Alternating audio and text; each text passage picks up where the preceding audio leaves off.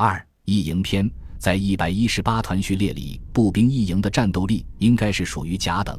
在血与火的一九八四，他们担当的任务也是各参战部队中最为艰苦卓绝的。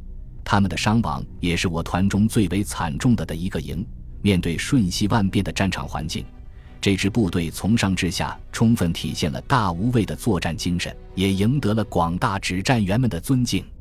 以下文字素材来源于当年的一营参战者们的口述，我仍将以第一人称的方式写作。